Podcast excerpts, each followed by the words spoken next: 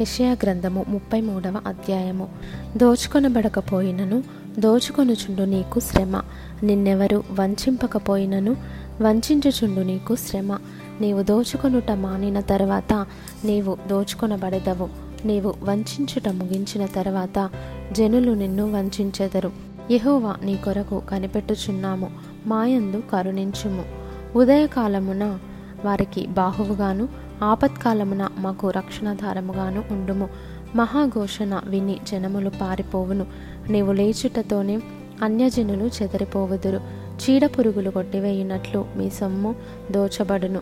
మిడతలు ఎగిరిపడునట్లు శత్రువులు దాని మీద పడుదురు. యహోవా మహాఘనత నొందియున్నాడు. ఆయన ఉన్నత స్థలమున నివసించుచు న్యాయముతోనూ నీతితోనూ సియోనును నింపెను.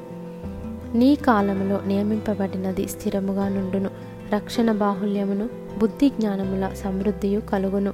ఎహోవ భయము వారికి ఐశ్వర్యము. వారి శూరులు బయట రోదనము చేయుచున్నారు. సమాధాన రాయబారులు ఘోరముగా ఏడ్చుచున్నారు. రాజమార్గములు పాడైపోయెను. త్రోవను నడుచువారు లేకపోయిరి.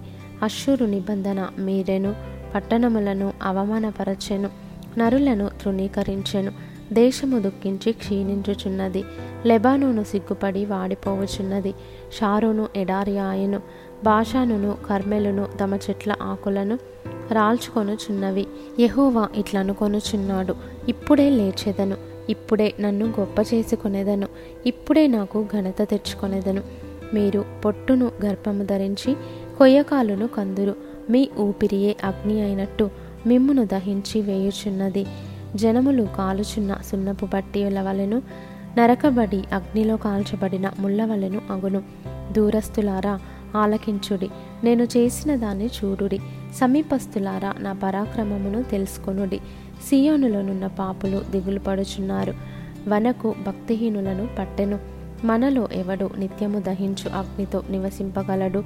మనలో ఎవడు నిత్యము కాల్చుచున్న వాటితో నివసించును? నీతిని అనుసరించి నడచుచు యథార్థముగా మాటలాడుచు నిర్బంధన వలన వచ్చు లాభమును ఉపేక్షించుచు లంచము పుచ్చుకొనకుండా తన చేతులను మలుపుకొని హత్యయను మాట వినకుండా చెవులు మూసుకొని చెడుతనము చూడకుండా కన్నులు మూసుకొనివాడు ఉన్నత స్థలమున నివసించును. పర్వతములలోని శిలలు అతనికి కోటయగును తప్పక అతనికి ఆహారము దొరకును. అతని నీళ్ళు అతనికి శాశ్వతముగా ఉండును. అలంకరింపబడిన రాజును నీవు కన్నులారా చూచెదవు. బహుదూరమునకు వ్యాపించుచున్న దేశము నీకు కనబడును. నీ హృదయము భయంకరమైన వాటిని బట్టి ధ్యానించును. జనసంఖ్య వ్రాయువాడెక్కడ ఉన్నాడు? తూచువాడెక్కడ ఉన్నాడు? బురుజులను లెక్కించువాడెక్కడ ఉన్నాడు? నాగరికము లేని ఆ జనమును గ్రహింపలేని గంభీర భాషయు నీకు తెలియని అన్య భాషయు పలుకు ఆ జనమును నీవికను చూడవు. ఉత్సవ కాలములలో మనము కూడుకొనుచున్న సియోను పట్టణమును చూడుము.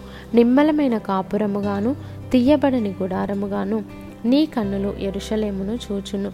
దాని మేకులెన్నడును ఊడదీయబడవు. దాని త్రాళ్ళలో ఒక్కటి అయినను తెగదు. అచ్చట ఎహోవా ప్రభావము గలవాడై మన పక్షమున నుండును. అది విశాలమైన నదులను కాలువలను ఉన్న స్థలముగా ఉండును. అందులో తెడ్ల ఓడ ఏదియు నడవదు గొప్ప ఓడ అక్కడికి రాదు. యహోవా మనకు న్యాయాధిపతి. యహోవా మన శాసనకర్త. యహోవా మన రాజు. ఆయన మనలను రక్షించును. నీ ఓడత్రాళ్ళు వదిలిపోయెను. ఓడవారు తమ కొయ్య అడుగును తిట్టపరచరు. చాపను విప్పి పట్టరు కాగా విస్తారమైన దోపుడు సొమ్ము విభాగింపబడును. కుంటివారే దోపుడు సొమ్ము పంచుకొందురు. నాకు దేహములో బాగులేదని అందులో నివసించు వాడెవడును అనడు. దానిలో నివసించు జనుల దోషము పరిహరింపబడును.